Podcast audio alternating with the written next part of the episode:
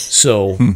I think I asked Beth Lynn, and Beth Lynn's looking at me like she had no trust in her eyes whatsoever. She's looking at me like, I don't trust this guy. I don't know what he's up to, but he's shady as can be. Because I got that look. Stranger danger. It's totally Right, true. Stranger danger. Hell yeah. Totally true. yeah, yeah. So Beth Lynn's looking at me, and she's like, she's she's seen shady people before. So I'm like, I'm like, "W- w- did you look inside the backpack? Like, whose is it? And she's like, I don't know. Like, I don't know, Beth Lynn. You tell me. Like, I feel like you were gonna tell me to just go to hell and like, don't worry about it. We found this backpack. It's ours. Yeah, we were like not wanting because of how we found the name. We were Mindy and I are both in the medical world, so I think there's like a HIPAA thing for us. And I found the name on medication that was in the pack, so we were already being a little cautious about that. Plus. To us, you were some lunatic. um, and Mike, the first thing Mike says is, "Oh, I have this Facebook group. Sounds like a search and rescue." And we're like, "This guy's full of it, totally full of it. And then he's like, tries to go on his phone and he like crouches down and he's like, I don't have any service. And I'm like, yeah, buddy, whatever. And he tells us this story. And Mindy and I are both standing there like, we've also had a long day. And I'm like, no way. This guy's full of it. Um, but I am a lunatic. So I carry um, my business cards with me when I hike. Um, so I A giving my, lunatic? my business. Yeah. a lunatic. um, but I ended up, we ended up telling him the name, and he was like, "Oh, I, this is the thing that I think always sticks with me, Mike. Is you said, "Oh, I know the story. This guy's from Amesbury, Mass, and I'm from Amesbury, Mass." And then you can take it from there, Mike. Broadcasting from the Woodpeckers studio in the great state of New Hampshire. Welcome to the Sounds Like a Search and Rescue podcast, where we discuss all things related to hiking and search and rescue in the White Mountains of New Hampshire. Here are your hosts, Mike and Stomp. All right, Stomp. Uh, episode 18 here. 18. So we, we can vote. Yeah, yeah, yeah. We can vote now. Yeah, you can pay rent. You can pay your taxes. You can buy cigarettes. You can skydive. You're- You're out of the house, Stomp. Yeah, Skydive? you can skydive. And uh, I think you can buy a pet. Yes. Oh, tattoo. You can get a tattoo. Tattoo, yeah. Yeah, tattoos are cool. Unless you have a hip replacement, then you have to like go get medications for two weeks and then two weeks after. And like, uh, nah, that's a nightmare. You said you weren't going to talk about hips anymore. so. Oh, shit. Um, did you, when Sorry. you were 18, did you did you live in the house or what did you? I don't really know your origin story. Like, did you your parents kick you right out of the house or were you? No, I I, I was stay at home. I was hanging with my folks um, through my early years of college, and um, and then I got married, and I was going to physical therapy school. Um, so we moved into this little dumpy apartment in uh, Beverly, Cabot Street, Beverly, overlooking the water. It was pretty funky. So yeah, I mean, I was at home most of the time, but. And that's really funny because now my folks are living here with me while they look for a Yeah, yeah. So it's the same exact situation. You've always kind of struck me as a mama's boy. So. yes. Yeah. All right. Well, so um, yeah, so we're 18. That's very, uh, very great news for us. So there's a couple of housekeeping things we want to talk about. We want- we need money, right? Well, yeah, for sure. Is that what we want to talk about? We have expenses. All right. Um, so don't you have some updates, right? We've got we, we're gonna we have a way to beg for money, and then we actually have some sponsors coming up, right? Yeah, we've been doing some some chatting, and um, it seems as though there are two methods that may be beneficial and may interest some of the listeners. Uh, the first being just a, a a blanket donation to help us cover some of the costs for the monthly uh, web hosting, podcasting hosting, and this and that. And then a second way that we were thinking about doing would be if you're a listener and you want to donate to the New Hampshire Outdoor Council or directly to one of the SAR teams, search and rescue teams, if you can show us a receipt of that, then we'll give you a plug on the, the next show. And we're using a website. We looked into a few different platforms and we found this cool website. It's called Buy Me a Coffee. And um, we did some batting around about whether or not we should do it, and it looks pretty cool. The website address for the podcast is buymeacoffee.com right slash Slasher Podcast, which is S L A S R Podcast. Just to summarize, if you want to make a donation to uh, New Hampshire Fish and Game or one of the search and rescue teams, if you can provide us with a receipt, do so. You can send it to slasherpodcast at gmail.com or just get a hold of us and send us an image on uh, Instagram or Facebook. If you're a sponsor looking for a regular rotation in the podcast, then um, just send us a direct message on one of those platforms and we can um, talk about getting your business on the show. Pretty exciting times. It's Sort of nice. Yeah, yeah. Or you can just send me money. Hit me up on Instagram and send me money. Yeah. Um, so yeah, big things happening. So we'll have more updates on sponsors, and you know if you want to donate through Buy Me a Coffee or, or, or however, um, that's cool. We'll have some links so you can donate directly to the search and rescue organizations as well. Uh, but Stomp, uh, just changing subjects here. You and my notes here, you had asked me to remind you something about your neighbor's car got broken into. So I don't, I don't know what you're talking about here, but I'm curious. Oh man. yeah, it's really interesting. It was last Sunday morning. I was in the um, the studio editing because Mike chains me up to the studio and has me edit all the time. I don't get out too often, but um, Sunday morning, my folks come down like, "Hey, the police are here." Um, apparently, the neighbor's car got, got broken into. So I'm like, "All right." So I come up and I see the officers out there, and uh, there's the the car. The, you know, our lot's fairly small. We have about four or five cars in the lot, and uh, the officers saying, "Yeah, the um, the neighbors, their car got busted into, and a lot of stuff got ripped up, and uh, you know, food scraps, and you name it." And uh, when they said that, my blood ran cold because um, you know my truck is there. I've got a lot of my search and rescue stuff, and I'm like, "Oh, damn it!" So the night before, there was a party going on, and you know, just my mind's rolling, like, "Oh my god." What if somebody came into the lot, you know? So I go over to my my truck and I, I do a 360 around the truck, and all the windows are intact. I look at my my folks' car next to mine. All the windows are there. I get to the back rear passenger window and I see uh, a palm print on the window. So I, I, immediately look up and I look over at the officer 30 feet away. I'm like, hey, there's a print on my, my window. Yeah, yeah, yeah. And um, she comes over and looks at it. And it was funny because it was like, it was dirty. Like, that's sort of weird. So she looks at it and she immediately looks, looks at me and goes, that's a bear print oh my God, are you kidding me? There, there, was nothing wrong with the car. There was a giant print on the window.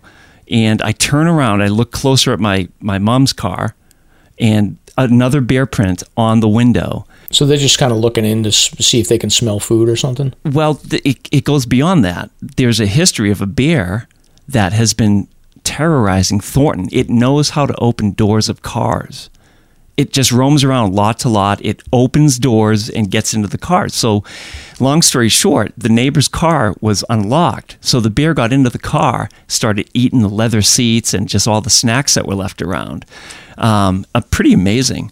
So that's the story. It wasn't a break in, thank God, but it's this 300 pound black bear that knows how to open doors and it's just roaming around the city. And they're getting that's, smart. That's crazy. Because remember we talked about like um, parking at trailheads, and like we said, like everyone says, like oh, you shouldn't like lock your doors because if somebody's going to break in to steal something, like it's better to do that than than have you get your windows smashed. But now I'm like exactly. I'm conflicted because like do you keep your door unlocked so that the people that are going to break into your car don't smash your window, or do you keep the door unlocked and risk a bear ripping your car apart. Well, if you're in Thornton, you want to keep your door locked. the police don't know where the bear is. I have seen uh, at least a 300 pounder down by the Mad River Tavern goes into the um, the oil bin that they use out back. Yeah, yeah, yeah. I've seen pictures of that before. Oh yeah, and this guy stood up tall, and he had to be like nine feet tall. I mean, it was just amazing. So the, I, it may be the same one. I don't know but that's what's happening in the, the quiet, sleepy town of Thornton. Do you have a uh, like a, a, camera that points out to the parking lot? Uh, no, I do not. But I'm that's, curious so, about doing that. Uh, the audience needs to donate to buy a, buy a coffee, and we'll use that money to put a camera out, and we'll, we'll share the video with you. So there you go. I'm always thinking stuff. yes, yes, industrious. All right, so I think so. We got Stomp. We got a couple of guests here. I got my friends Mindy and Beth Lynn are here. You guys want to say hello for a sec? Hello. Hi, friends. We're happy to have them here, and tonight we're gonna we're gonna talk a little bit about unlikely friendships, weird coincidences, and overcoming obstacles to achieve things that sometimes seem out of reach. So, uh, Mindy and Beth Lynn are going to be here to talk about their recent finish of the New Hampshire 4,000 footer list. Um, we'll get into a little bit of their experiences hiking over the last couple of years, and then we've got a good story about how I met them while hiking down the Jewell Trail, not the Jewell Trail, but the Jewell Trail.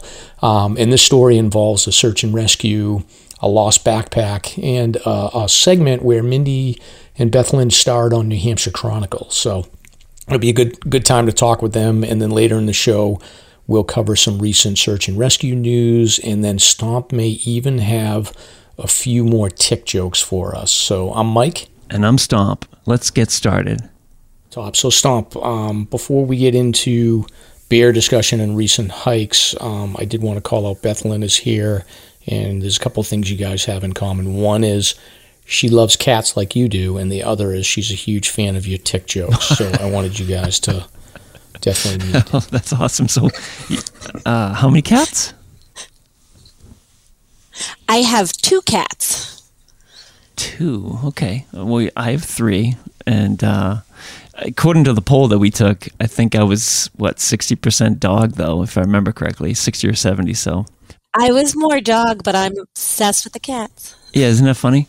Oh, that's awesome. Have you found any uh, ticks on your cats this year?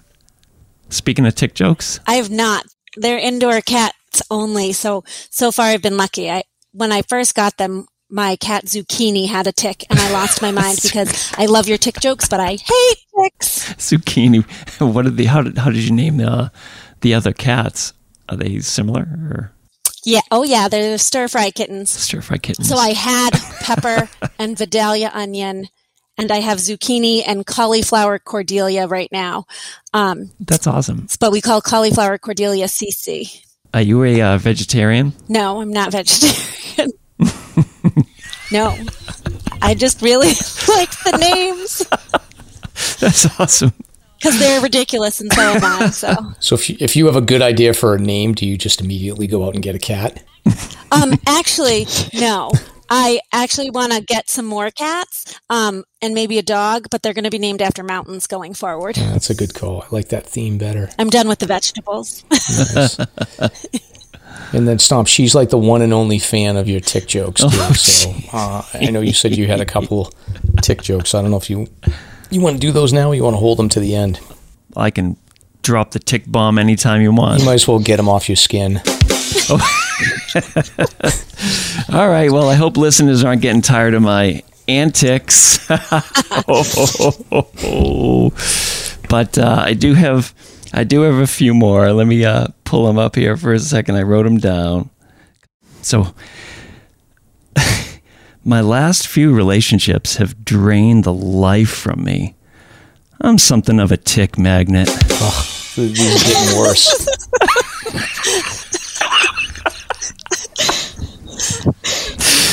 Ah, thank you, thank you, thank you. I'm here all week.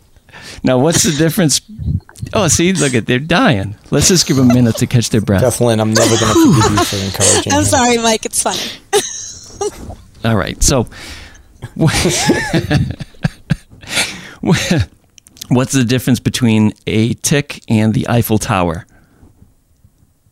Anybody? Nothing. They're both parasites. Okay. Moving on to drink discussion here. So hold on, hold on. I gotta I gotta wrap up with my, my new strain here. So so there the, there you go. Those are the last two tick jokes on earth. They were so hard to find, I had to use my compass because it's magnetic. Oh boy. The only thing that's going to save you with these is you put the sound drop in. It makes it look funny. So yeah. So seriously, I, I promise that's my last tick joke. But I do have a new strain. If maybe we could do something with like this. Ready? What did they name the old man of the mountain after it fell? I give up. Hmm? I give up. Cliff. Oh, okay. All right, we're moving on. This is horrible.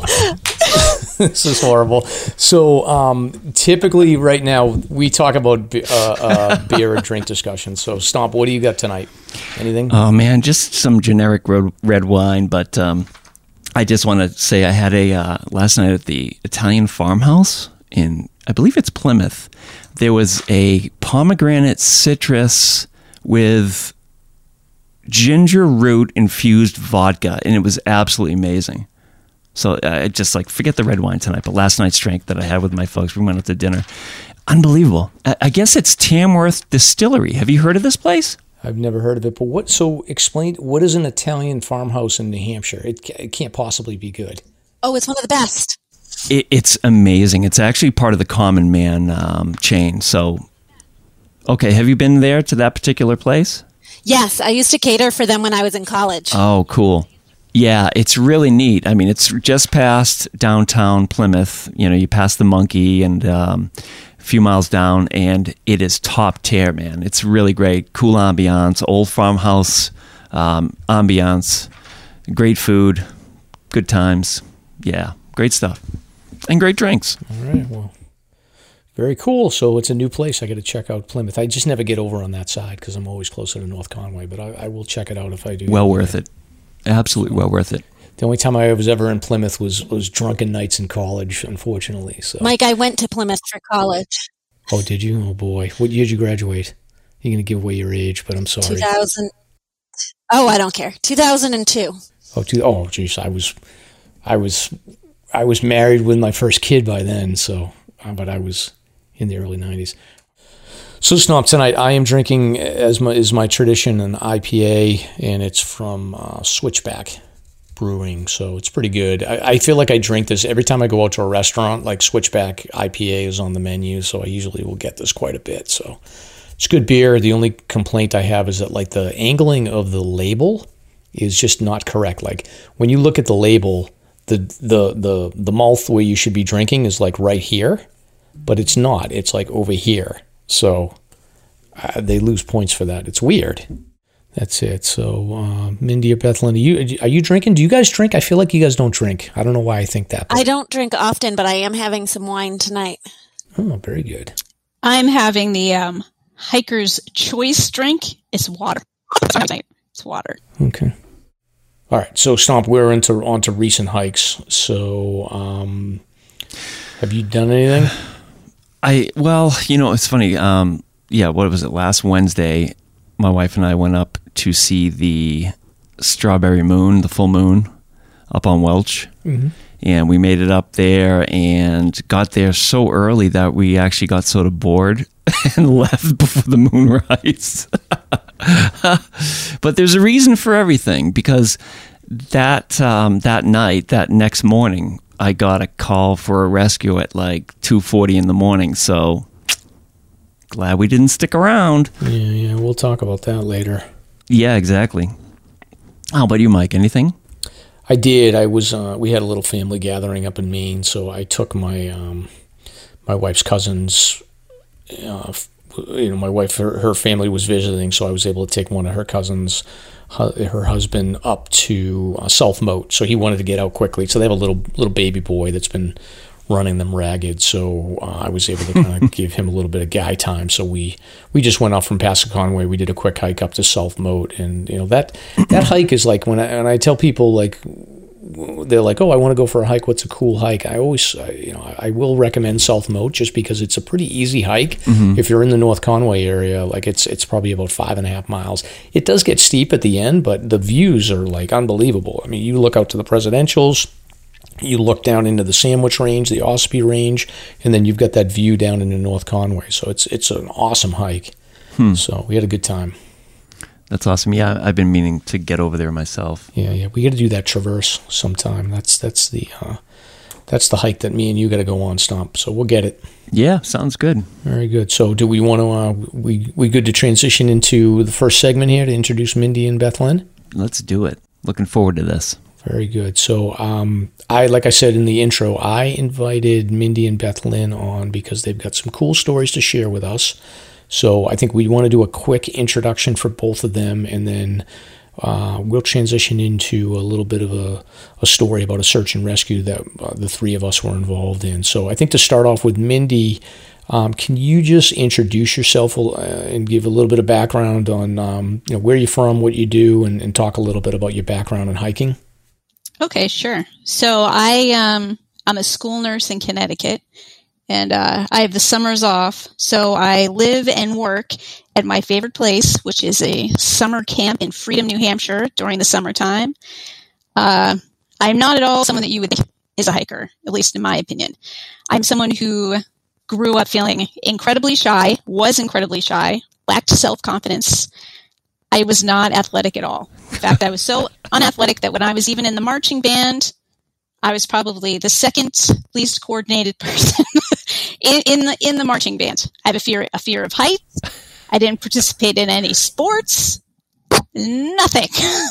so you have the perfect resume for athletic pursuits like hiking, then, right? perfect. It's a it's perfectly lined up. Everyone could have predicted that I would have become this person that hiked all the 4,000 footers for sure.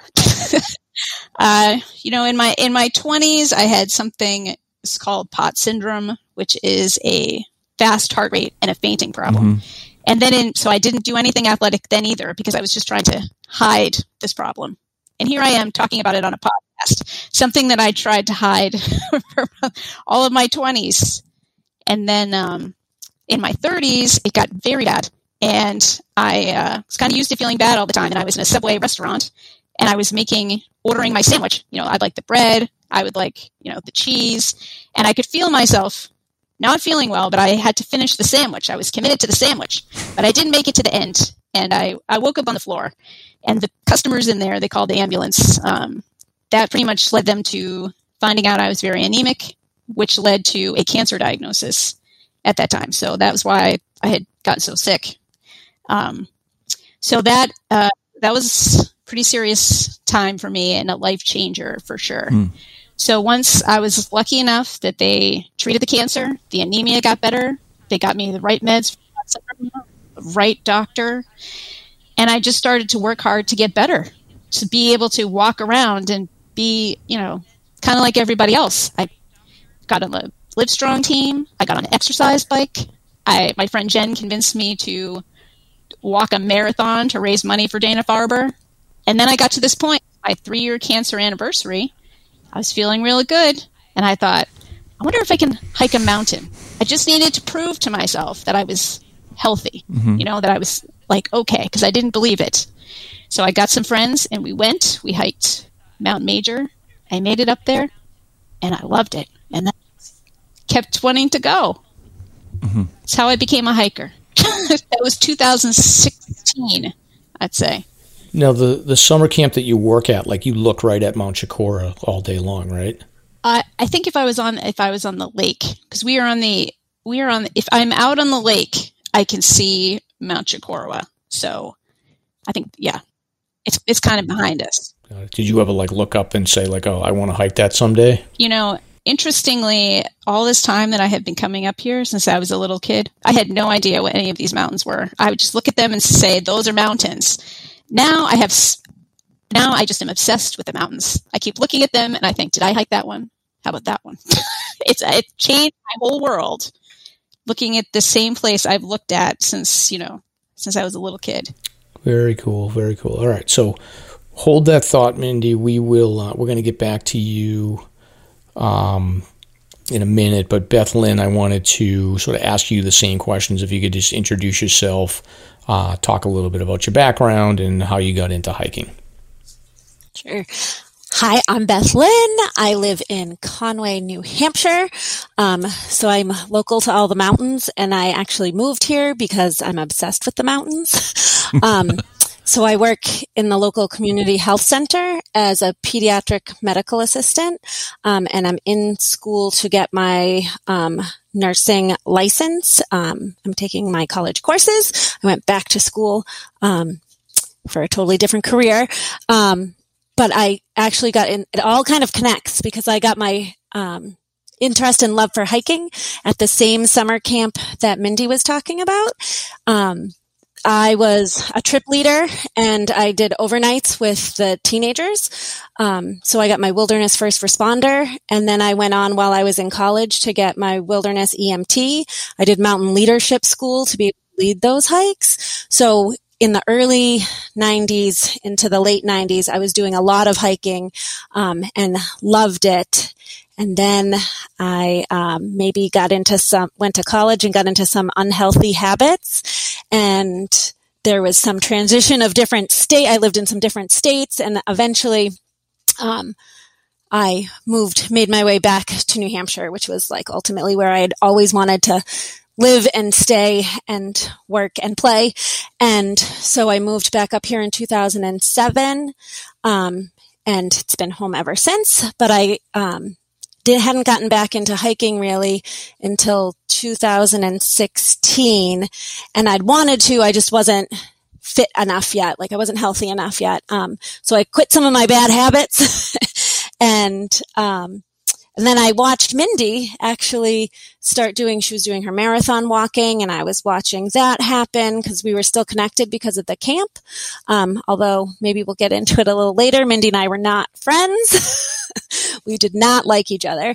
Um, so I was kind of watching her on social media, um, and, um, watching her do some things. And then I saw her hike and she had said, um, she wanted to do another hike and I had just recently hiked Washington with some of my gym friends. I have a community of people from the gym that I go to and, um, it wasn't the best experience. It was the first time I'd hiked a 4,000 footer um, since the 1990s, and I struggled. And so a couple of weeks later, Mindy said that she wanted to go, and so we went, and that's kind of where it takes Very off from interesting. there. So that's similar to me. Like I, I, I mean, I always was sort of running and staying in shape, but I didn't get into hiking until sort of later, um, into my sort of late thirties. So it's, you know, I think people tend to find it, but you, you sort of loved it and then came back uh, to it. But Stomp, we're gonna have to like, you're gonna have to recruit her into the uh, the search and rescue world if she's got her first responder um,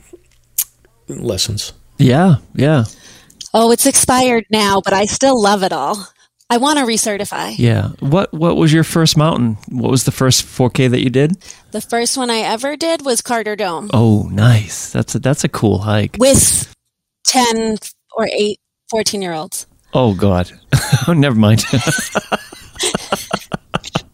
We stayed at Zeta Pass. That was when Zeta Pass was still open for camping. wow. And what was the mountain that you did when you got back into it? Uh, Washington. Go big or go that's- home. that's- yeah, that's great. Awesome. Yeah, yeah, we'll we'll take you. Yeah. So, so why don't you guys talk about how you hated each other? I'm, I'm interested in that piece. so you guys, so you somehow you both sort of like kind of touching on hiking, but you you sort of on social media you were aware of each other, and then somehow you connected. So let's let's hear the story. Mostly, I'm interested about how you hated each other, but like then how did you get into like being hiking buddies? You go ahead, Mindy. You want to tell it? I'm gonna hit Mindy. Okay, I'll go ahead. So Beth Lynn and I are close in age, kind of, except if you work at summer camp. if you work at a summer camp, I the age that I was in charge of Beth Lynn.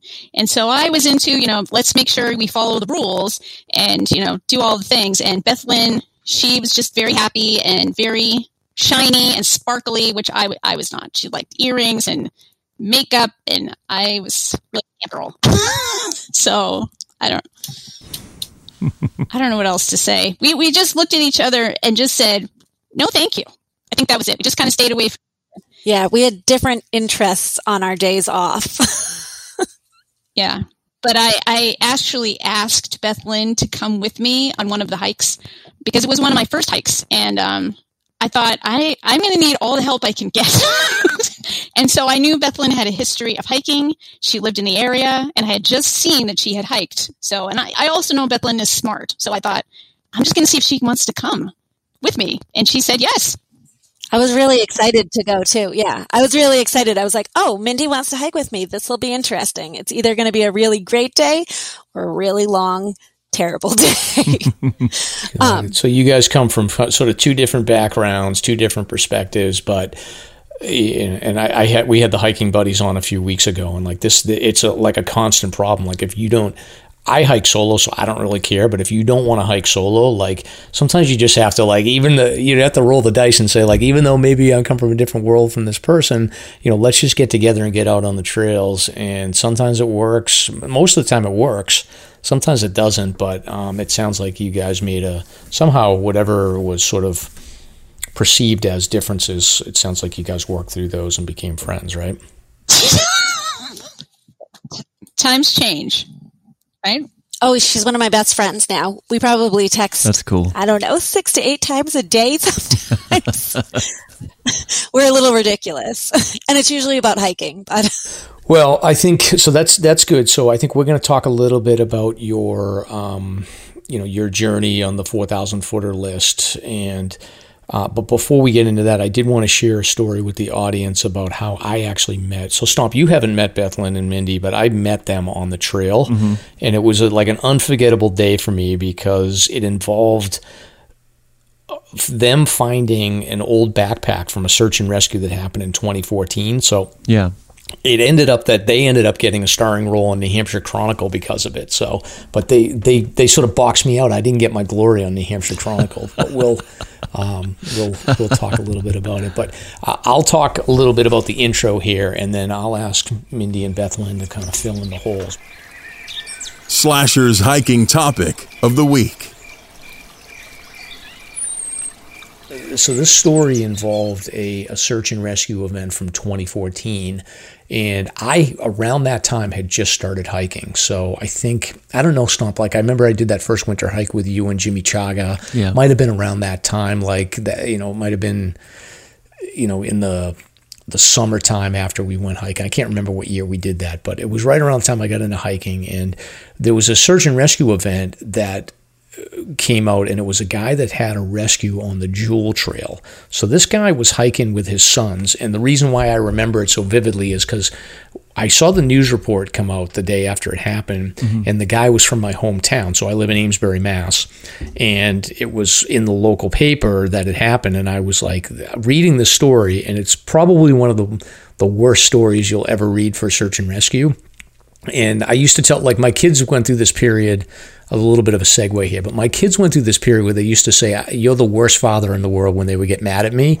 And I would always talk about this story about this guy that a judge let him out of jail so that he could go to the hospital to give his son like a, a, kidney transplant or something. Hmm. And this guy like instead of him going to the hospital to give this kid a kidney took off to mexico with his girlfriend. So i always used to tell that story to my kids and i'd be like i'm not the worst father in the world because that guy is forever the worst father in the world because he didn't give his kid a kidney when he told the judge he was going to give his kid a kidney. Nice, so nice play. this story that happened in mount washington is a similar scenario where the guy was hiking with his two sons, right? They go up Mount Washington, they're coming down the Jewell Trail.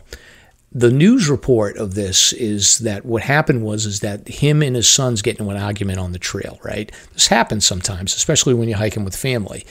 And the news report says basically they got into an argument and then the guy got pissed off and the sons got pissed off and the sons took off and left this guy on the mountain. You know, so the sons took off, they went home, they drove home. This guy's on the mountain, couldn't get off the mountain, had to call for a rescue on Mount Washington in like freezing weather. And the rescuers found him. You know, basically what happened is, is the kids took off, drove home to Amesbury. The, the whoever the wife or the family is saying like, you know, where's your father? And they're like, we don't know. He's st- he's he's he's we left him on the mountain. Hmm. So then the guy can't be found anywhere. So they call Fish and Game. Fish and Game puts in a rescue, a search and rescue on the Jewell Trail, finds this guy ha- almost like he's hypothermic. Like they had to bring him to the hospital and you know they they they basically published a story saying that this guy had been hiking with his sons, got into an argument, the sons took off, and then he needed a rescue. That's intense. so I always used to say like those are the worst sons in the world because they left their father to die on the mountain, right? Yeah. That's amazing. So, have you heard of this story before, Stomp? Um, I've actually heard it from you and bits and pieces about the backpack, so I'm really curious to see where this goes. Yeah, yeah. So anyway, so I always used to sort of joke, and it was the it was the incident that got me into search and rescue because before that, I had never it never occurred to me that like there's actually search and rescues that go on in the mountain. I just never had read about it. So that's when I started getting interested in search and rescue. And then fast forward a couple of years, like I started sort of getting really interested in it, and I started tracking search and rescue events in the media, and I just kept the list going, and then I would like reference it if my friends were asking questions. Um, so I always sort of was aware of search and rescue, and then I started this dumb Facebook group called "Sounds Like a Search and Rescue Call is Supposed to Happen," and we used to joke about search and rescue calls. So fast forward to what 2019, I go hiking with with the McLaughlin crew, which is my brother and my sister in law and my niece Addie, who's a, who was probably eight at the time. We went up the Cap Ridge Caps Ridge Trail, hiked to Mount Jefferson. I then left them, went down the Sphinx Trail, then came up the Great Gulf Trail because I was I was redlining for the T25. Um, and then I met them on top of Mount Washington. We were hiking down the Jewell Trail, and at some point, my niece Addie kind of she was done. She had a meltdown. So me and my sister-in-law decided we were going to go ahead, and we we had to we had to basically get our car at the Cap Caps Ridge Trail. So we had one car at Ammonoosuc and then one at Caps Ridge. So we were like, we'll hike ahead, get the cars back, and then by the time my brother and Addie get there, Addie will be happy and we'll get her Dairy Queen's, you know, ice cream and she'll be happy. So me and Marissa are booking it down the trail. She's a trail runner, and so we were moving pretty fast. And as we were probably maybe about a mile away from the trailhead, maybe a little bit more than that, I come upon these two women and I'm like walking and I'm kind of done. I had hiked like probably 5,000 vertical feet. I had been down in the Great Gulf, climbed the Great Gulf head wall up to Mount Washington, and then dealt with Addie having a meltdown. And me and Marissa are like, we just got to get the car and get the kid out of here because we don't want her to be miserable. We, we're coming down this hill on, on the Jewell Trail, and I look and I see these two women, and I'm like, what the hell are they doing? so they've got like their hiking poles, and they're on either end of the hiking poles, and then they've got this backpack that is like they're carrying it and I'm like I'm like these I'm like these two women are lunatics. like I don't know what they're doing. No. So they look at me and and I look at them and I don't really know what the conversation was, but I, all I remember is I was like, "What are you doing?" And they were like, "We found this old backpack," and I immediately got interested because I was like, "Oh, maybe there's a dead body somewhere." I, she gave me the name, and I was like, I know that name. I don't know how I know that hmm. name, but I know the name. And I think I must have got cell connection somehow. So I looked it up, and I was like, yeah, this is the guy from Amesbury. Then it clicked to me, and I think I explained to Beth Lynn and Mindy, I was like, this backpack. So I think Mindy, you found the backpack, right? Yeah, I, I found the backpack because, you know, nature called. So I went off trail of the Jewell Trail and I, I didn't go too far in. I, and I, and I looked down and it was sort of like in this gully and it was covered in moss, like a lot of moss. And I uh, yelled out to Beth Lynn, Beth Lynn, there's this full backpack back here. And What are uh, the she odds? believe me. and I, I had to say, would you please come back here? Because I knew that Beth Lynn would open that and I knew that I would not. So she, as I predicted, went right down there and she began to open it. And I began to look around the area, the area very suspiciously because if you are going to find a full backpack on the Jewell Trail, I don't think that anything good has happened here. I so I didn't want to say that to Beth Lynn and scare her. So instead, I made it like a joke. I just said, uh, "I'm looking around for Chester Copperpot." You know, from the Goonies, the, the skeleton. Mhm. That was the name of Chester Copperpot. So then she understood, and then she got a little creeped out. But she opened it. Of course, she did because she's hmm she's the brave one in the group. So Yeah, you're gonna you look. Where's the bones, right? Yeah, right. yes, So anyway, I come upon them and finally like, and they were like, uh, when I walked upon, I was like, "There's no way these two are getting this backpack out of the woods like that," because it was so wet and gross. I think neither one of them wanted it to touch it, so they were just like, "It's too gross." Like they physically were capable of getting it out, but you had to be. So what ended up happening is that I finally like. I still think Beth Lynn probably was like, this guy's a weirdo lunatic. But she was like, I'd rather have the weirdo lunatic carry this 60 pound backpack out of here than me having to deal with it. So eventually I was like, look, I'll take the backpack. My sister-in-law Marissa was like, like, why did you get involved in this? But anyway, I, was like, I'll take the backpack and I'll find the guy in Amesbury. Like I, I went into like, you know, I was like detective mode. I was like, I'll find the guy and I'll give it back. It'll be a cool story, which I thought it would be a cool story. So finally somehow I convinced them. I was like, look, I'll take the backpack. And they were like, they had the backpack between two poles. They were like trying to like carry it like you would carry a litter. And it was like sliding from one end to the other for them. And the, it was so funny. So finally, like Beth Lynn gave, gave me her card. Huh. Like, who has a business card when they're hiking? So like, that was great. I do. Yeah, Beth Lynn has a business card. I was like, I'll never forget that so I take the business card and then um, I just put the backpack on. It was like a 60 pound backpack and it's like soaking wet and it's covered in moss. and Marissa is like, I had a small backpack, so she carried my backpack and um, we just hoofed it down to the Ammonoosuc Ravine parking lot.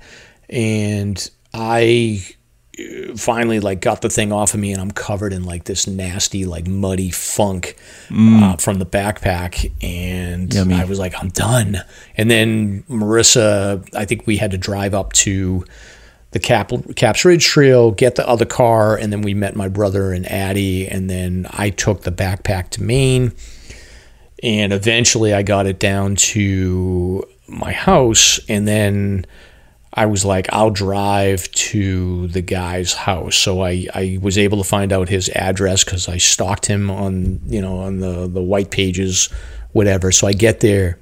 Lunatic. Yeah. What's that? yeah, yeah, lunatic. So anyway, I found the guy's address. And, Bottom bump. Yeah, yeah, exactly. And then I, I know I go and I've got the backpack, and I had already like I took the stuff out of the backpack when I got to Maine to dry it out a little bit because it was so gross. And the guy, this guy was like, "Stomp." I feel like this guy was your spirit animal because he had like all kinds of like unnecessary stuff in his backpack, and like it was. he was not so, an ultralight hiker. Yeah, he had like that's great. Yeah, he had a lot of cotton, like heavy gear and stuff like that, and he had enough to. Be, the one thing I'll give him credit for is he had enough to survive out there. I think. I think he just. We'll get into what actually happened. His sons did not abandon him on the trail, but we'll get into that.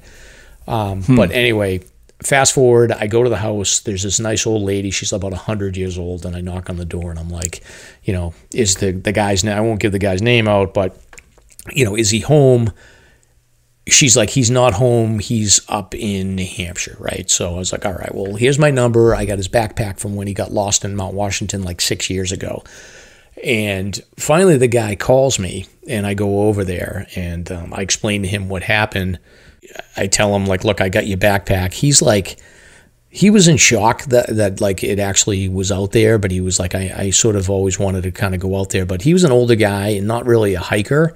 I think that was the last time he had actually hiked, but he's a photographer. So it turns out the day that we were up there hiking, he was in the Caps Ridge parking lot taking pictures because he's like a nature photographer. So we found the backpack. We're running around to return it to the guy in Amesbury, and he's up in the parking lot at Caps Ridge at the same time that we're we're all running around trying to get the backpack out of the woods. So kind of a weird story, right, Stomp? Mm, yeah, totally. Absolutely. Does, when you do like rescues like that, if like you find somebody and their backpack and stuff isn't around, do you guys spend any do you even spend a minute looking for their backpack or do you just say forget it, we don't care? Oh, we'll make an effort. Sure. Are you talking about a search or like a destination with a, a patient or a victim? Well, if you're rescuing somebody and like you find them and their their backpack's not with them, like I guess they must have just like. Get, if they don't know where it is, then we're moving on. I mean, we yeah, we're getting them out. You don't know where it is, you know. Yeah, we're gonna get you out, and you can deal with the pack later. You can hike up tomorrow or whatever.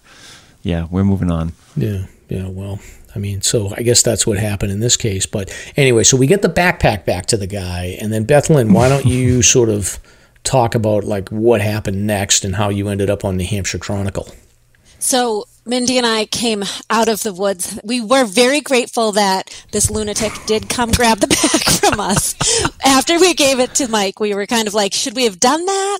Who is he? And I was like, I just gave him my business card. He has all my information, but I don't have any of his. But Mike got back to me. He contacted me pretty quickly.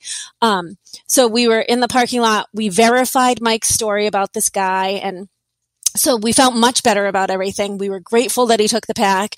And then we got kind of excited that maybe this pack is going to get back to the guy. So Mindy and I both posted on the 4000 Footers Club on Facebook.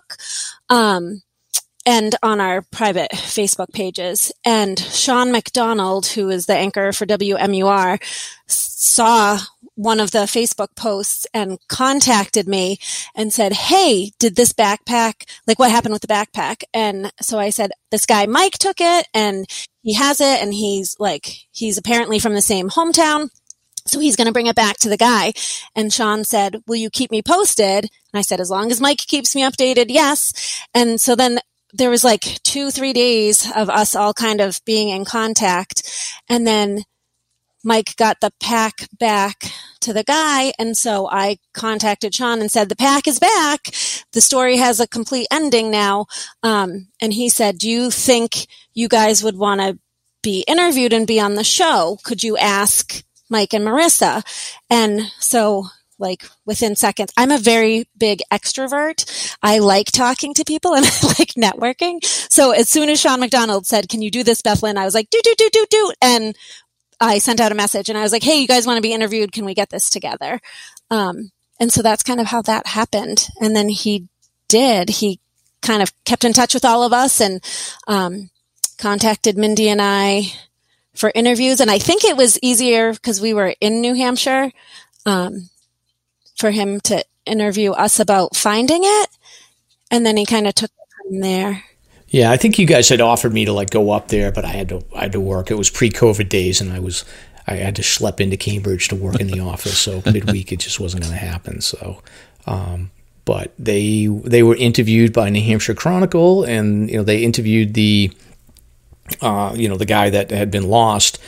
And the interesting part of the story and the le- the big lesson that I learned on this one is that the initial news reports on these search and rescue events are sometimes like not what they're what they're cut out to uh, you know they, they end up being wrong quite frankly. Like the news reports sometimes are um, are incorrect. So the conversation I had with this guy, and I went to him because I was curious. I was like, "Do you even do you like talk to your son anymore?" So I even said to him, "I was like, dude, I can't believe your son like left you like that." And he was like, "No, no, that's not what happened."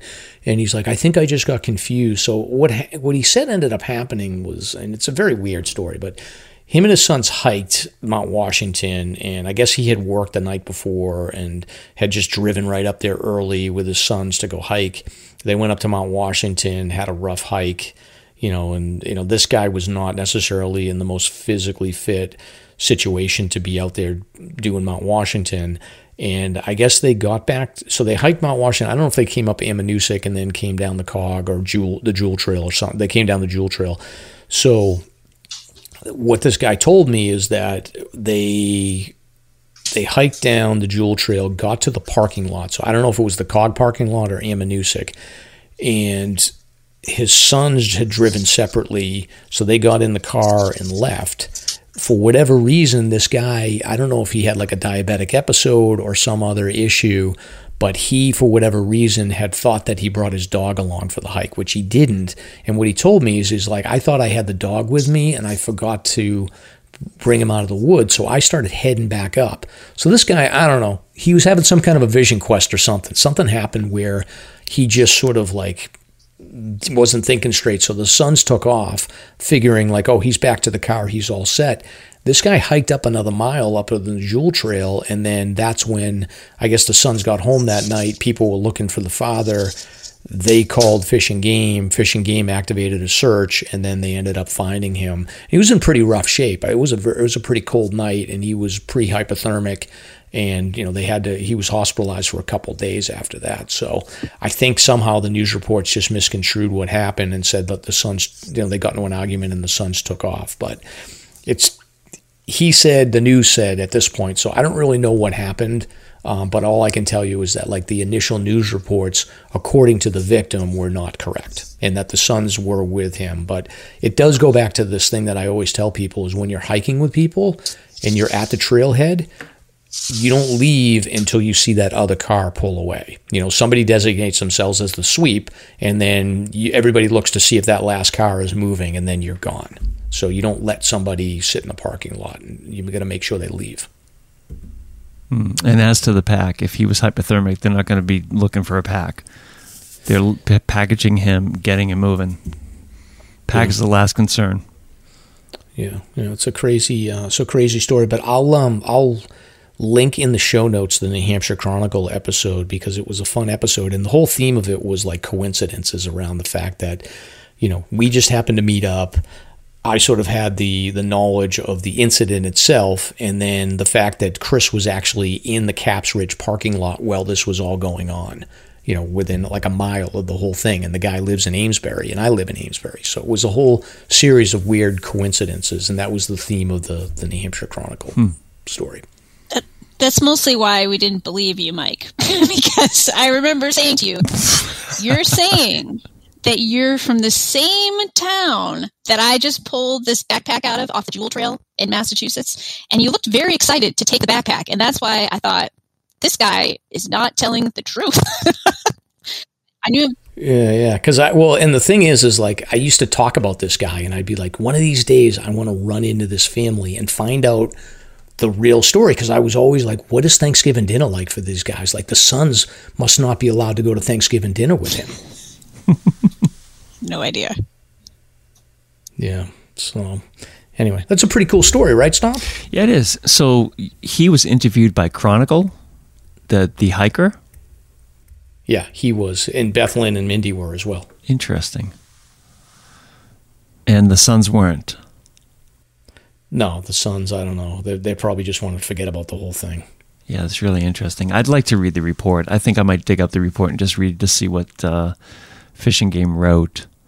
I mean, you have to think the media writes based upon what Fish and Game releases. You always have to remember that. Yeah, and I don't know with you know I talked to the hiker and you know his memory wasn't super sharp about the whole thing. Admittedly, even he said like you know it was a it was a rough period for me. So hmm. is what it is, but it's a cool story. It is but Mindy and Beth Lynn, I do want to transition into so the search and rescue piece was one of the main reasons I wanted to have you guys on here. But the other thing, I, the other reason why I wanted to have you on is you both recently finished the New Hampshire 4,000 footer list together, and I've said this before, and I'll, I'll I'll say it again. It's like I feel like in the hiking community, like some of these like ultra runners and ultra hikers like suck up all the oxygen in the room, and that's all you ever hear about. And to me, I follow a lot of people on social media, and the two of you in your journey to finish the 4,000 footers was probably one of the more inspiring um, sort of um, completions of the 4,000 footers that I've seen.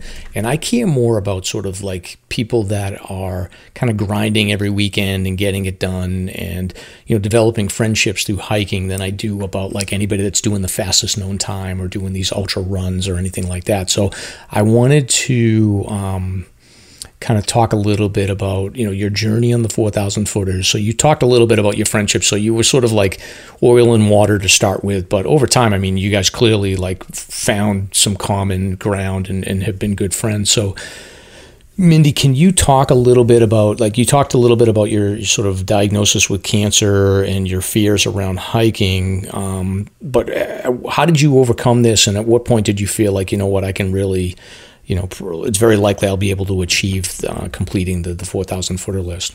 Well, my friend Tom was very good in getting me on a starter hike to a little bit of a harder hike. Uh, so he started me on Mount Major and then Mount Monadnock, and then he got me to Mount Pierce. So it was sort of like this thing where I was in this new healthy body, and I was fine. Well, kind of healthy body. I was finding that I could, I could actually do these things.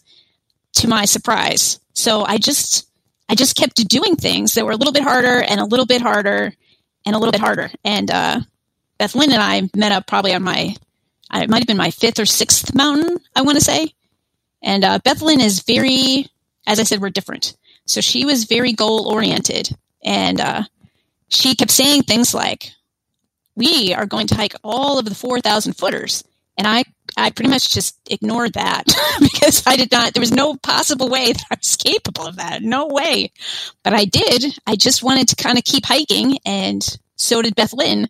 So we just kind of kept going and Beth Lynn kept talking about it. We're going to do it. We're going to do it. And you know, the more that we did it, the more that, you know, we would look at the next hike and I would say, okay, well, that's only a little bit harder than this one that we did last time. So I, um, so I, I signed up to just, just keep going. And that's what we did. I just, I really liked being outside. I really, I liked that hiking kind of took my mind off of things. You basically are going to concentrate on your, your, where your feet are and the conversation. I just love it, all of it. I just kept going. Very cool. So Beth Lynn, you you were the one that sort of had the plan, like, all right, I'm going to do the, this four thousand footer list, and Mindy started hiking with you. But um, can you can you talk a little bit about like you know, was it was it very focused, and you said like I'm doing this from the beginning, or was it just let's try it out uh, for a few hikes, and then then we'll we'll we'll transition into doing the list. I think it started a little bit more organically like th- than that. We started with Washington and then that was the first hike that Mindy and I did together. Um, and then I think I had some friends from my local community um, that we had been kind of hiking a little bit more ourselves. So they wanted to do Franconia Ridge and I'd never done that. And Mindy and I, Mindy had posted something about wanting to do Franconia Ridge. So I said, Hey, I have some friends that want to do it. Do you want to join us? She said yes. So we did that was like our second hike together. And I had told my friends, I was like, this girl that I like kind of grew up with, but we don't really, Mash is going to come with us, but she, we've already hiked together. It's going to be fine. And it was like, I really think that that Franconia Ridge probably solidified us. It was the first time I actually wore my, I, so I don't know if, um, I know I haven't said this yet, but I hike in a Wonder Woman tank top. Okay. Um, and that's the first time I wore the Wonder Woman tank top was on Franconia Ridge. Um, and some shenanigans happened on the hike. And so that kind of solidified our friendship. And then after that, I said, we should do like joking around again. I was like, Mindy, we should do Katahdin. And then we did do, we hiked Katahdin. Um, and so I said, we just did the hardest mountain. Like Katahdin, I never thought I would do, like, I never, ever thought I would hike Katahdin, ever. And then Mindy and our friend Tom and my husband, we all hiked um, Katahdin together and ended up running the last three miles in the rain. So I was like, we did that. We did that. We can do anything. I was like, Mindy, we love, we still love hiking after all these crazy experiences. We've got to keep going. And that's kind of when I said, we're going to do the 4,000 footers. Um, and she kind of laughed at me. And then I just, she would say, Hey, you want to hike? And I said, Yep, let's pick a 4,000 footer. And then we just kept going. And so then we got closer and closer and COVID happened. And I was like, Mindy, we can go every weekend. We did, I hiked 26 mountains last summer season alone. And yeah. Mindy, I think uh, when I looked at it, she did 18 or 19. Jeez. So, cause she had done Epic eight that I hadn't done. So I had a friend that did the ones that Mindy had done with me, um, so I could catch up. Got it. And then I feel like, um, yeah, like I feel, I definitely like sort of, I think we talked over, over email or, or messenger a, a, few times about like trip planning and whatnot. But I do feel like you guys were getting out like every weekend, hitting at least you know one four thousand footer hike and probably getting a couple of peaks in at a time. But who, um, what are the roles like? Who who organizes and who navigates and and all that when you're hiking? So when we when we met you, Mike, yep. was the first hike that Mindy and I ever did just the two of us. Um, and I was the trip leader planner. Okay. So I had memorized our whole route and our escape routes and like anything like that. Um, so that, but that hike was kind of also was a pivotal point for us because all of that happened, but we met you. And so from meeting you on that hike, that was our first hike, but you were our first trail friend just so you know. You were our first trail friend. And Mindy and I have both had discussions about this. We feel like we've only met Mike that one moment in the woods in actual person, but we've had more conversations and discussions about hiking. And so Mike is one of our like top trail friends. yeah, yeah, and it's weird. Like I think like Stomp, you probably have the same deal. Like me and Stomp have a pretty big network of friends that are into hiking, but like I, there's a ton of people that I don't even I haven't met them in person. I just know them from like talking online about hiking and whatnot. But it is like I feel like the more you, the if you're doing like a list like the four thousand footer list and you're involved in social media at all, like you start you don't even you don't just bag peaks, but you sort of bag friends as well. Like you just start getting to know certain people. And now Stomp, it's to the point where like we'll see people's names pop up on search and rescues, and I'll be like, oh yeah, I've seen that guy on social media. Like, I'm, I'm not going to be too I'm not going to be too judgmental on him because I know that he's out a lot. So it is. Yeah, um, but I think Mike, your your arc is like the biggest. You went from axe murderer on Jewell Trail to trail friend. I mean, that is a hell of an arc. Oh yeah. Well, you when you get, I like I still I still like think of Beth Lynn's face, and she's like, and I've gotten that. I, I many women in college gave me that look, so I know what that look. Like she's just like this guy is a weirdo freak. Um, but yeah, yeah, I, I broke down the walls though. we could start like uh, advocating for safe spaces, like boxes in the middle of the trail somewhere that people can hide in and just sit in there. Oh yes, yeah, yeah. that's actually so. That's a good segue. Is um. So have you guys met? Like, I did, I usually ask like, have you ever had a search and rescue? But I do like I know like female hikers sometimes will run into people that even well-meaning people being like, you know, where are you hiking to or whatever. Like, have you guys run into any creepy people well on trail? Mindy, tell the Owl's Head story. Well, I don't. know. There wasn't a really creepy person on the Owl's Head. He's talking about a creepy person. I don't remember a creepy person. I, I remember scary things on Owl's Head, but I don't remember a creepy person the light flashing person. Oh, oh, okay, right, okay. So we were on um, Lincoln Woods, leaving Lincoln Woods after we had hiked Owl's Head. So we had planned it that we would end up walking out on Lincoln Woods in the dark. We had planned that because we were hiking Owl's Head in the fall, so the daylight was very short. So we had we had our flashlights out, and Lincoln Woods, as you know, is just it's very it's straight. So you can in theory see straight behind you and straight in front of you. So we're going along and i see that there's someone with a flashlight behind us and the person comes up to us and just says coming on your left thank you sir he just went ahead the next flashlight comes along and i'm waiting for the person to do the same thing because beth lynn and i were kind of going slow we were just hiked you know that terrible mountain called owl's head we were slow this person didn't catch up so I turned around and looked, and the flashlight was off. Oh, and I thought, well, that is strange. weird. So we kind of kept going along, and then, then the flashlight was back on, and it was real close to us. And that is when I started to kind of freak out a little bit, like this guy, or I don't know, I don't know what was happening. So I said, Beth Lynn, this uh, flashlight is close behind us. So we started to walk a little faster, and I said to her, do you think you could run right now? Like, do you think that you could run? And she said, oh, no, definitely not. So we looked back, flashlight off again. When the flashlight came on again, we ran. After doing Owl's Head, which is what, like 19 miles, we had been hiking. We're not fast, so we had been hiking for probably 12 or 13 hours. We ran on the way out. So I don't know what that person was doing, but they were, I think they were intentionally trying to scare us, to be honest. Getting closer to us and with their flashlight. And when we got out to the parking lot, they never came out of Lincoln Woods. We like we got in the car had doors locked and we are like kind of getting ourselves situated. We were sat there for like 15 20 minutes and they never came out of into the parking lot. Yeah. It's a, like people are so weird. Like i what i've learned is what i tend to do is like when i'm within like hearing distance of somebody i always like knock my poles together and like because the worst thing you can do is like startle people so i'll knock my poles together and then i'll wait for them to sort of like turn around. And even if they just turn around a little bit, I'll be like, hey, I just want to give you a heads up that I'm coming up behind you. I don't want to scare you. And then 90% of the time, it's like, so that's what you need to do. Like if you're, it doesn't matter if you're a guy, a girl, whatever. If you're coming up behind somebody, especially if it's dark out, just announce yourself. It's not difficult. So. Yes. And that's what the other people were doing. And except this individual was not doing that. And that is why I felt like he was doing it intentionally to scare us is, is the feeling that I got is he was trying to scare us.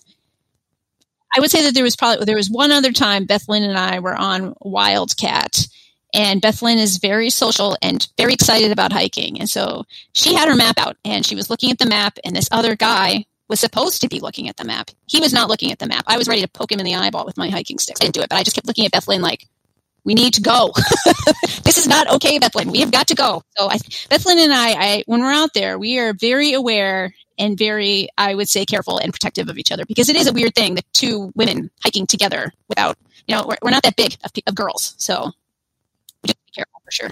I know who it was. It was Slender Man.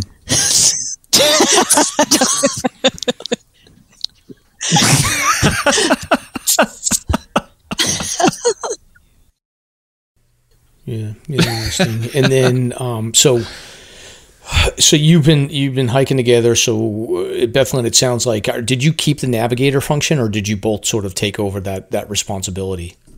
Um, I think Mindy and I are both really responsible about our hiking and really careful. Also, we don't want to end up on your sounds like a search and rescue page. Um, so we pack all our stuff. Um, no, I think it's pretty mutual, Mindy. I mean, I, what do you think? I think, I think we use different things, different ways of researching and our combined efforts come up with this idea because I think we use different tools to research a hike that we're going to do. I do the guidebook, look at the map.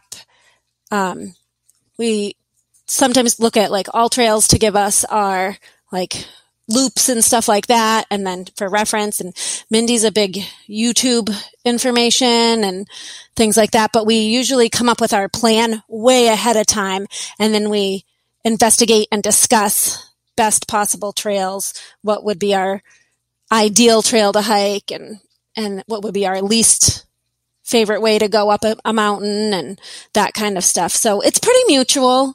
I think we, it's, I think the biggest thing for us is just picking the mountain and then figuring out weather. But we, we both are very aware of where we're going and what we're doing and what's happening at this point. I don't want to do that mountain. You did, we, you picked last time. No, no, let me. you know what my wife and I have? That's right. I use the YouTube uh, do you? Yeah, that's good. We have a um, an old like blue glass bowl. That's actually my my my Oma's from Germany. It survived like the travel from Germany before the war, and it's it ended up in my possession. And what we've done is we've cut up scraps of paper and we write down the names of different trails and hikes, and we throw it in the bowl. So when the two of us come down to picking a, a hike, we'll dig into the bowl and blah, blah, blah, you know ruffle them up and pull out a hike. So that's how we've come up with that method. There, it works out pretty good. and it's like every every uh, piece of paper in the bowl is now Welch-Dickey. There's some funny ones though. Like some some will pop up and we'll both be like, nah. yeah, no, no. So. I, cool. I use YouTube so I can look at how scary it's going to be in reality because pictures are one thing, but a video on a trail will really show you. So then I will send the YouTube video to Beth Lynn and I will say, I am not going up this way. That's usually the way. In, in Beth Lynn, I feel like, so I, I talk to you guys about hikes every once in a while, and I feel like you must spend some time as like the the on trail therapist for Mindy sometimes to just kind of talk her down on you know anxiety about concerns about the the trail conditions. Um, it balances out because Mindy does a lot of personal life therapy for me. So on trail therapy is perfectly fine. But yes, yes, I think that's true. I think Mindy has um, grown a lot in her trail experience, and um, we've also experienced some. Uh, here, I'm just going to put the disclaimer out there because Mindy and I both agree on this. Don't ever hike Walden Trail um, on the way up to Passaconaway. It's death and it's terrible and we all hate it. Um, maybe somebody would disagree, but we hate it. It's, it's death. Um, so our mantra for most of our hikes after Passaconaway was, um, at least it's not Walden. Hmm. It's really funny because pa- yeah, I don't know if I've been on that trail. Have you been on? I haven't, but Passaconaway in general has a really deep spiritual vibe about it. There's no question about it. Like Dicey's Mill, the whole area is just like a spooky vibe. It's haunted. It's, it's haunted. It's the creepiest. To me, it's the creepiest peak. It, like that peak on the top is like like if I was like in the Illuminati and I needed to do like a sacrificial ceremony, like I would pick the peak of of Passaconaway because it's like this like wooded circle, like creepy. It's creepy. I do not like it. It's well. haunted. I'm never going back there. I can tell you. Gonna that's never gonna happen. Uh, you know as an example of beth lynn and i uh, on that walden trail there is this one section that is described in the amc book as a broken jagged rugged cliff and you do i uh, got up there um, i'm not even sure that i can explain it but you there's almost nowhere to put your foot and you have to kind of go sideways up this thing. And once you're up probably i'm going to say it's 15 feet in the air you then have to turn your whole body and there's barely any there's barely any footing at all. I had to take my backpack off and uh, hand it up over my head to beth lynn while i barely had any footing. And it's the one and only time that I was swearing directly at Beth Lynn because she, I just it was it was horrible. And when we got up to the top of that, hmm. I am go ahead. Mindy doesn't swear, but she swears when we're hiking together, and then I laugh and take videos of her. Yeah, yeah, and I know that Walden Trail. I actually, eh, you know what? Now that I'm looking, at, I'm looking at Gaia right now, and I remember that section. So it's like it's basically like the you know when when you come in from Oliverian Brook, if you come in on that side, like it's it's it's just a lot of That's rocks, and it's it's low key like Pasco is like low key difficult. Like there's a lot of like uh, rock scrambles and chimneys and stuff like that. Like East Osceola, Osceola gets a lot of like publicity for the chimneys, but like feel like Passaconaway's got that that section of it has like these chimneys that are just like, especially like I did it in the rain one time and it was just gross. So. Never been over there. It sounds fun.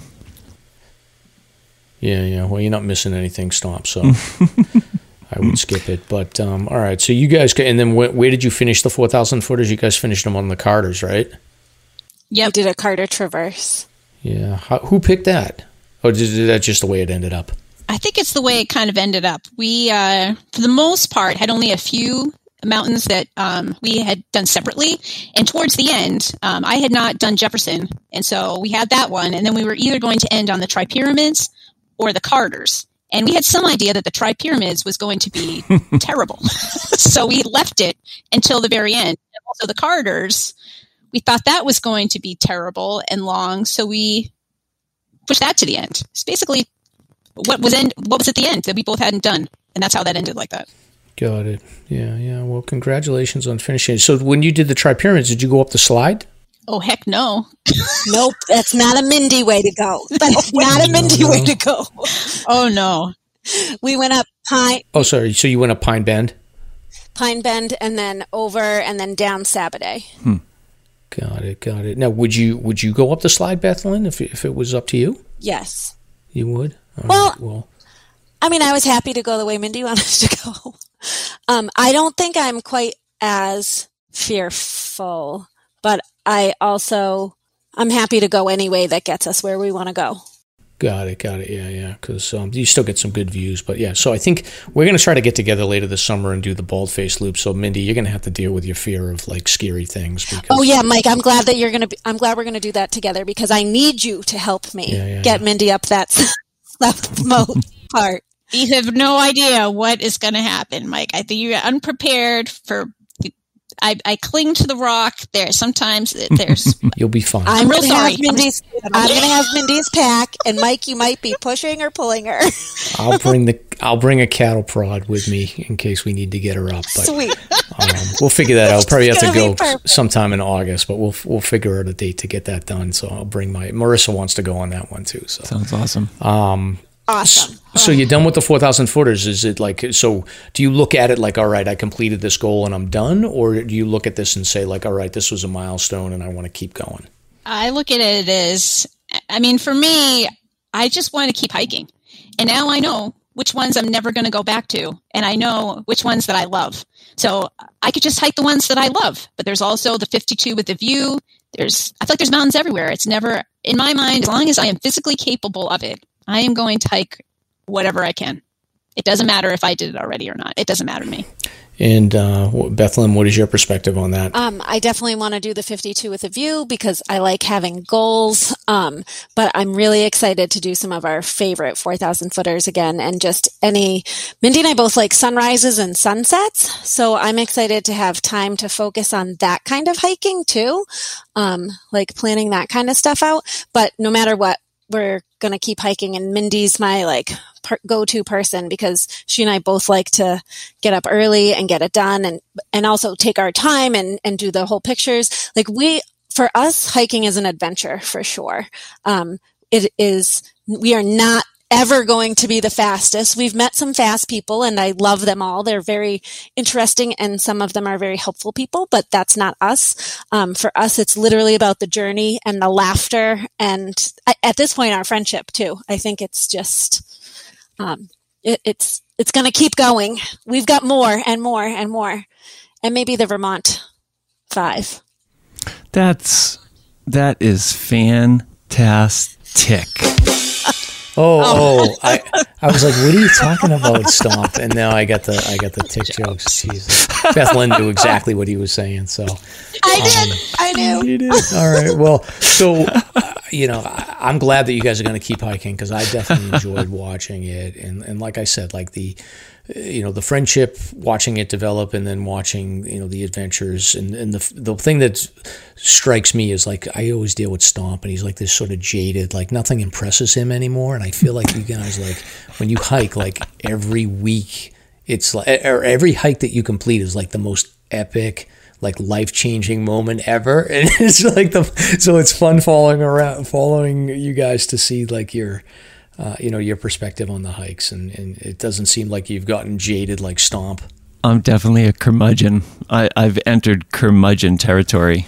Yeah, yeah. Well, you're you're getting old. I pretty much am amazed. Not pretty much. I'm amazed at the end of every single hike. Every single time, I think I don't think I can make it up this. I don't know. I don't know. And so usually, I keep that in the inside for the most part. But every time, I am just so amazed by it. And I kept thinking to myself, you got to stop being amazed that you can get up here because you've done it many times. But then I thought, you know what? I'm not going to stop being amazed because if I stop being amazed, I, I don't know. I, I, just am just, I'm just going to keep being amazed. And that's pretty much how that's going to go. I, it's an amazing thing to be, to be able to physically get up there. Yeah. And hiking is mm. an interesting th- like thing. It's like, so when you're on trail, it's not, it's not, I mean, physically, you need to be in good condition to do the hikes that we've all done in the 4,000 footers. But you know, it's accessible to many people as long as you have some level of fitness. But to get into your car and then like to plan out and figure out like your routes and then to get the gear and all that other stuff, like it is like a difficult activity, you know, and people, I think, don't realize how how much there is to it until they really start getting into it. Because anybody can just drive up and go go walk in the woods but you know there isn't there is sort of a an expertise that you need to develop over time. So um, you know, it's it's great to see people do it, but like I give you guys a lot of credit because you were out there every weekend. You had everything well planned. You did not end up on sounds like a search and rescue as a as a victim. So I'm I'm proud of both of you. Thank you. yes. Great stuff. Thanks. Yeah. So stomp. Anything else you want to cover? Um. One, well, actually, one thing. I mean, what's what's up with the cancer diagnosis? Is that in the rearview mirror, or it seems like it's in the rearview mirror. They uh, okay. removed they removed the cancer. My anemia went away. It's probably why I was so sick for a long time in my 30s because I didn't know that I had it. Yeah, and there is uh, basically was dismissed from oncology. So basically, I it's moving forward. I wasn't sure if you had covered that earlier or not. I was sort of distracted. The uh, executive producer for the show, Luna, the black cat, tuxedo cat, came in, and I was sort of distracted. yeah, but that's that's good news. Great. Yeah, it's great. Feel good when you can. You just do what you can. That's that's what I think. Feel good today. You might as well live a life that you can. Makes you appreciate it way more than you would have otherwise. For sure. Feeling yeah, good. That's awesome. Great words. Awesome. So, um, all right. So you guys can hang out, and we'll, maybe we'll throw some questions over to you. What we do our search and rescue segment. But uh, Stomp, we've got uh, a bunch of search and rescue activity to talk about here. So, injured hiker carried down Liberty Springs Trail. Um, so Friday, June 25th at approximately 4:30, uh, Fish and Game was notified of an injured hiker near the Liberty Springs tent site. Um, officers responded with a team of volunteers from PEMI Search and Rescue. 61 year old female from Vermont was descending the, uh, the Liberty Springs Trail when she sustained a non life threatening lower leg injury. Um, pretty common. So she was able to descend under her own power on her hands and uninjured leg. Uh, but when that proved too slow, a passing hiker carried her partly da- part way down on his back until they decided to wait for rescue personnel. And then sounds like the the crew got there about a mile and a half um, up the trailhead, and they were able to get her down to the bike path and and drove her out to the uh, the trailhead. So sounds like she had a lower leg injury. So. Yeah, essentially at that junction where Liberty and Flume meet. Very good. So um, they must have packaged her up and then carried her down. Yeah. It happens. Bring a splint. That's the lesson learned there.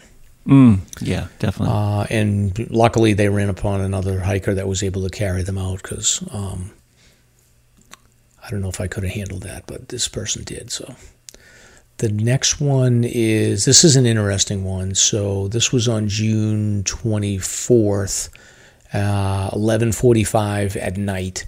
Officers were notified um, by two hikers of an elderly female in need of assistance at the Falling Waters Trail in Franconia. The hikers had passed this woman earlier in the evening, and as they were coming down the trail, they saw that she was struggling.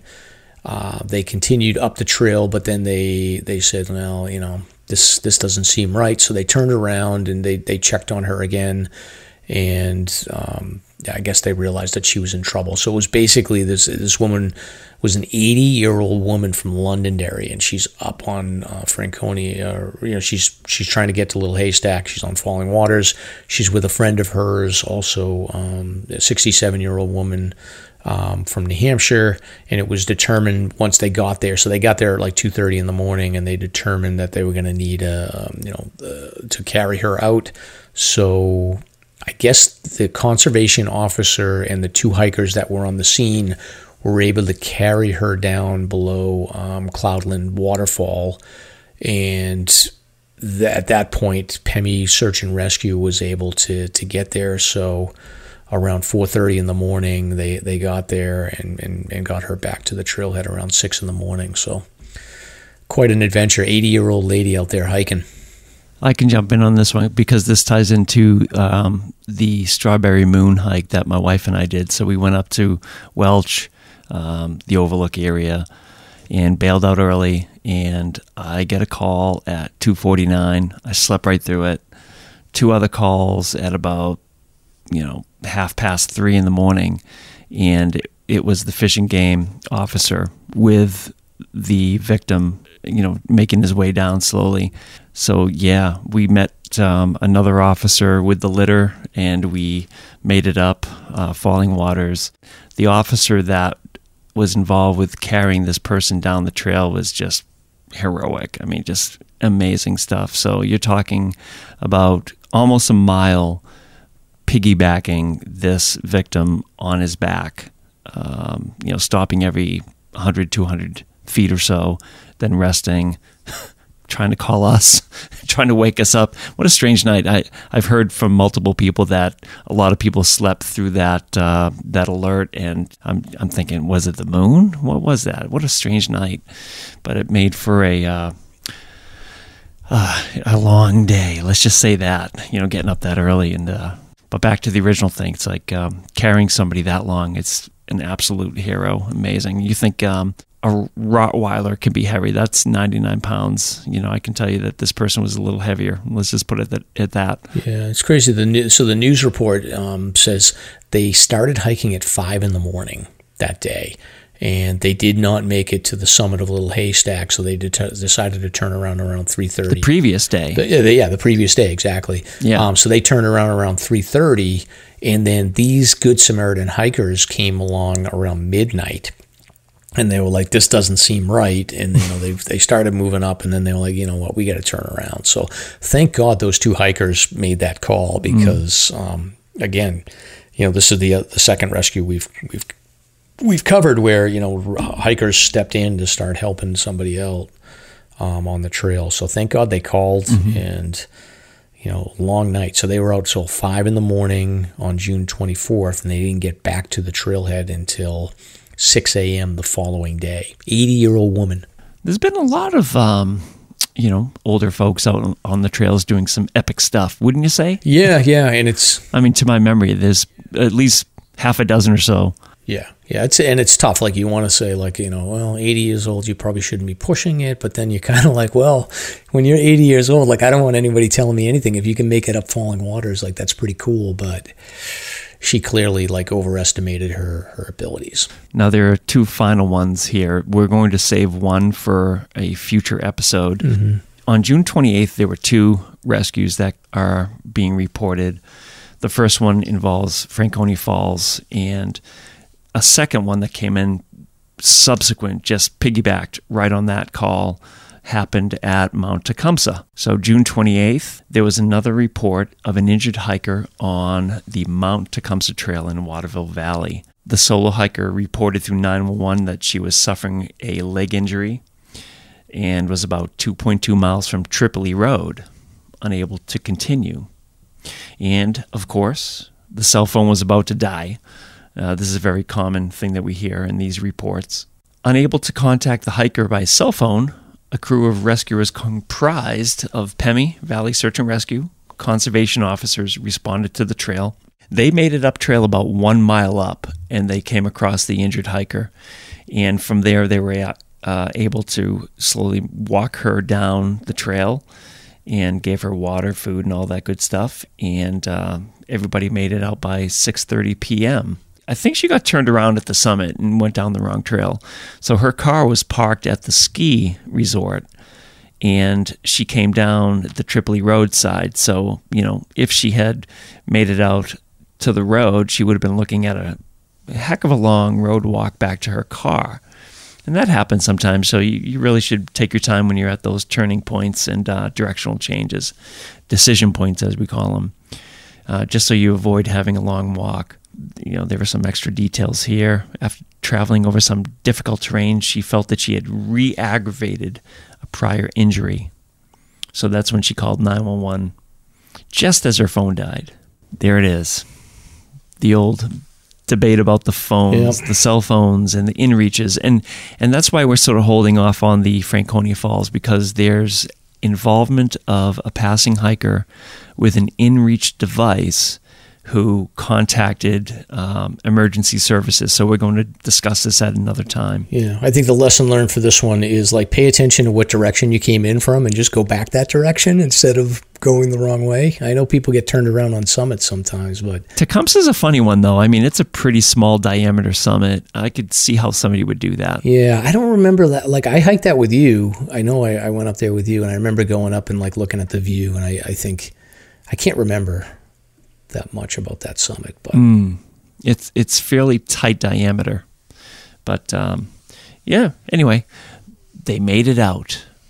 Amen. I think the theme this week is like um, when you're going out for a hike, just be prepared. Like if you come upon somebody that may be in distress, um, just be ready to step in and help them out. I think we talked about that in a previous episode too. But in I think two. Uh, I think in most of these cases, like fellow hikers did step in and kind of help helped out. So just be ready to go into rescue mode if you need to. Mm-hmm. This takes us to the end, huh? Yeah. Anything else, Stomp? Or are we we done? We turned eighteen tonight. yeah, absolutely. I can go get some cigarettes. cigarettes? Absolutely not. We're in a we uh, that goes against the uh, the Slasher Podcast wellness program. right. Stomp. Uh, this has been good. It's been great. Thank you, everybody. good. So, yeah. yeah, Beth Lynn, Mindy, thank you so much, and uh, you thank know, we you. Will, uh, we'll talk to the audience in our next show. Thank you for listening.